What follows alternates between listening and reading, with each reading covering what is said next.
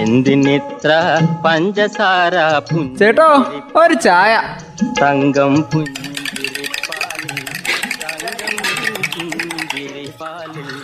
തങ്കം പുഞ്ചിരിപ്പാലിൽ തങ്കം പുഞ്ചിരിപ്പാലിൽ.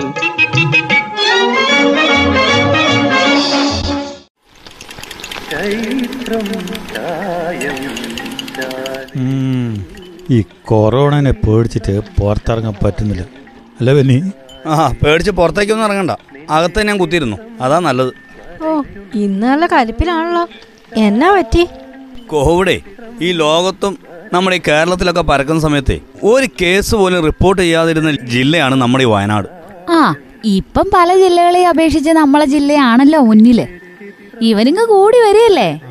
ആ എന്താ കാരണം? സർക്കാർ കുറേ ഇളവുകൾ അങ്ങ് പ്രഖ്യാപിച്ചു. അത് ജനങ്ങളെല്ലാം കൂടി അങ്ങ് ദുരുപയോഗം ചെയ്തു. അത്ര. അതിഞ്ഞ് പറഞ്ഞ വളരെ കറക്റ്റ് കാര്യമാണ് ഒരു തരത്തിലുള്ള മുൻകരുതലും ഒരു സ്ഥലത്തും ഇല്ല. ഒന്ന് പുറത്തേക്ക് ഇറങ്ങി നോക്കിയാൽ അതൊക്കെ നമുക്ക് കണ്ണുകൊണ്ട് കാണാവുന്ന കാഴ്ചയല്ലേ? സാമൂഹിക അകലം എന്ന് പറഞ്ഞൊരു സാധനേ വയനാട്ടിൽ ഒരിടത്തും കാണാനില്ല. എല്ലാരും ഈ കാര്യങ്ങളൊക്കെ അങ്ങ് വിട്ടേക്കുന്ന വട്ട. മാർക്കറ്റിൽ ഷോപ്പിൽ പൊതുനിരത്തിൽ ബസ്സിൽ ഒക്കെ ഇപ്പൊ പഴയ രീതിയിലാ.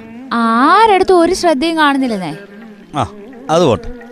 ആരെങ്കിലും ഒന്നങ്ങ് മാറി നിന്നേക്കാന്ന് വിചാരിച്ചാലോ? അയാളുടെ ദേഹത്തൊന്ന് കയറിയിട്ടേ പോകുള്ളൂ എന്നുള്ള അവസ്ഥ ഇപ്പൊ. ഈ സ്കൂളൊക്കെ വിട്ടാൽ കുട്ടികൾ തോളിൽ തോളിൽ കയറ്റും കെട്ടിപ്പിടിച്ചാ നടപ്പ്. മാസ്കും ഇല്ല ഒരു സാധനവും ഇല്ല. കൃത്യമായിട്ട് മാസ്ക് ധരിക്കാനുള്ള കാര്യത്തിലേ ഓരോ ദിവസം ചെല്ലുന്തോറും ആൾക്കാർ മടി കാണിക്കുക. ആ ഇതിന്റെയൊക്കെ ഫലം തന്നെയാ ഇപ്പൊ ഈ കോവിഡ് ഇങ്ങനെ കൂടി വരുന്നത്. കോവിഡ് പോസിറ്റിവിറ്റി നിരക്കേ നൂറിൽ പതിനാറാ. അതറിയാവോ? എന്ന് പറഞ്ഞാൽ നൂറാളെ പരിശോധിക്കുമ്പോൾ പതിനാറ് ആൾക്ക് അസുഖം ഉണ്ടെന്ന് അത് കുറച്ച് കൂടുതൽ തന്നെയല്ലേ? പിന്നെ നമ്മുടെ ജില്ലയിൽ താമസിക്കുന്നവർക്ക് പോലും ഒരു ശ്രദ്ധയില്ല. വരുന്ന സഞ്ചാരികളാണെങ്കിൽ അതിന്റെ ബാക്കി. വരുന്നവരെ അടിച്ചു പൊളിക്കാൻ വരുന്നവരല്ലേ? അവർക്ക് ഇവിടെ എന്ത് വന്നിട്ട് പോയാലോ എന്താ? ഒരു കുഴപ്പമില്ലല്ലോ. നമുക്ക് അത്രയും കൂടെ ശ്രദ്ധയില്ല. പിന്നെ എന്നാ ചെയ്യാനാ? നമ്മുടെ ജില്ലയിലെ കണക്കൊക്കെ എടുത്ത് പരിശോധിച്ചാലേ സംഗതി കുറച്ച് ഗുരുതരം തന്നെയാണ് ജില്ലയിൽ കാൽ ലക്ഷം പേർക്ക് ഇതുവരെ കോവിഡ് പിടിച്ചത്. മരിച്ചവരുടെ കണക്കൊന്ന് പരിശോധിച്ച് നോക്ക്. ഒന്നും രണ്ടും ഒന്നല്ല നൂറ്റി നാൽപ്പത് പേരെ മരിച്ച. അത് നിസ്സാര കാര്യ. ഇപ്പോഴത്തെ സ്ഥിതി എന്താ?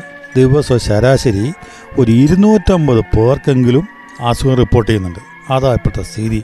അതിൽ ഏറ്റവും ശ്രദ്ധിക്കേണ്ടത് ഇതൊക്കെ സമ്പർക്കത്തിലൂടെയാണ് എന്നുള്ളതാ. തൊണ്ണൂറ്റൊൻപത് ശതമാനം പേർക്കും അസുഖം വരുന്നത് സമ്പർക്കത്തിൽ കൂടി തന്നെയാ. അതിന്റെ അകത്തെ വിദേശത്തു നിന്ന് വരുന്നവരുണ്ട്. മറ്റ് സംസ്ഥാനങ്ങളിൽ നിന്ന് വരുന്നവരുണ്ട്. നാട്ടുകാരും ഉണ്ട്. ഈ കോവിഡിന്റെ പകർച്ചേന്റെ പ്രധാന വേദി എന്ന് പറയുന്നത് കല്യാണ മണ്ഡപങ്ങളും കല്യാണ വീടുകളും ഹോളുകളും ടൂറിസ്റ്റ് കേന്ദ്രങ്ങളൊക്കെയാണ് ഇപ്പൊ പുതിയ റിപ്പോർട്ട്.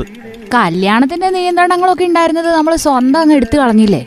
ടൂറിസം കേന്ദ്രങ്ങളിൽ ഒന്ന് പോയി നോക്ക്. മുഖാവരണം എന്ന് പറഞ്ഞ സാധനം തന്നെ ഇല്ല. അങ്ങനെ ഒരെണ്ണം ഇതുവരെ കണ്ടിട്ടില്ല എന്ന് വരെയാ ചിലരുടെ വിചാരം. കോവിഡ് ഒരു കാലത്ത് കുറഞ്ഞ സ്ഥലം എന്ന് കണക്കാക്കിയിട്ട് ഈ അന്യ സംസ്ഥാനങ്ങളിൽ നിന്ന് മറ്റ് ജില്ലയിൽ നിന്നൊക്കെ ആൾക്കാർ വന്നുകൊണ്ടിരുന്ന ഒരു ജില്ലയാണ് നമ്മുടേത്. ഇപ്പോഴാണ് ഈ സ്ഥിതി. വന്നവരൊക്കെ വന്ന സമയത്തെ എല്ലാ മാനദണ്ഡങ്ങളും കാറ്റിൽ പറത്തിയല്ലേ പോയത്? അതുകൊണ്ടെന്താ നമുക്കും പണി കിട്ടി. ഈ മുഖാവരണം ധരിക്കണം എന്ന് പറഞ്ഞതിന്റെ പേരിൽ ടൂറിസ്റ്റ് കേന്ദ്രങ്ങളിലെ ജീവനക്കാരെ അവർ ഭീഷണിപ്പെടുത്തിയെന്ന് വരെ പറഞ്ഞു വെക്കുന്നുണ്ട് ആ അതിന്റെ പുറമെ സംസ്ഥാന അതിർത്തിയിലെ പരിശോധനകളും ഇപ്പൊ ഇല്ലല്ലോ. പിന്നെ ഒന്നും പേടിക്കേണ്ട കാര്യമില്ല ഇപ്പം എന്താ സ്ഥിതി? കോവിഡ് കാലത്തിന് മുമ്പുള്ള അതേ രീതിയിൽ കാര്യങ്ങൾ. ആ രീതിയിൽ ഇപ്പം മുന്നോട്ടുള്ള പോക്ക്. ഏടെ എത്തുമോ എന്തോ. റിവേഴ്സ് ക്വാറന്റൈനിൽ കഴിയുന്നവർ വരെ കല്യാണത്തിന് പോയിന്നാ കേൾക്കുന്നത്. മനസ്സിലാക്കണം നമ്മുടെ ഒരു ഉത്തരവാദിത്തം ഇപ്പൊ വീണ്ടും സർക്കാരിന്റെ ഭാഗത്തുനിന്ന് ചില ശ്രദ്ധയൊക്കെ ആയിട്ടുണ്ട്.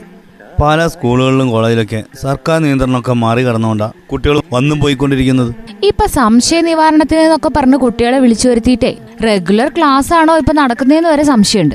ഫൈനൽ ഇയറിന് ക്ലാസ് നടത്താൻ അനുമതിയുണ്ട്. എന്നാലോ ഒന്നാം വർഷത്തിന് വരെ ക്ലാസ്സും ആരംഭിച്ചു. അതിനുള്ള ഉത്തരവൊന്നും നമ്മുടെ സർക്കാർ ഇറക്കിയിട്ടില്ല എന്നാണ് എനിക്ക് തോന്നുന്നത് എല്ലാം കൂടി നമ്മൾ മൊത്തത്തിൽ കൊളാക്കിക്കൊണ്ടിരിക്കുക കോവിഡ് വൈറസിന്റെ ശക്തിയൊന്നും കുറഞ്ഞിട്ടില്ല. അവൻ പഴയ പോലെ ഇവിടെ തന്നെ നിൽക്കുന്നുണ്ട് കേട്ടോ ഈ നിഷേധാത്മക നിലപാടാണ് നമ്മളെ പല അബദ്ധങ്ങളിലും ചെന്ന് ചാടിക്കുന്നത്. തീർത്താ തീരാത്ത നഷ്ടങ്ങളായിരിക്കും ചിലപ്പോ അത് ഉണ്ടാക്കി വെക്കുക. അത് ഓർത്താ നന്ന്. എന്തിനിത്ര പഞ്ചസാര പുഞ്ച ചേട്ടോ ഒരു ചായ. തങ്കം പുഞ്ചിരിപ്പാലിൽ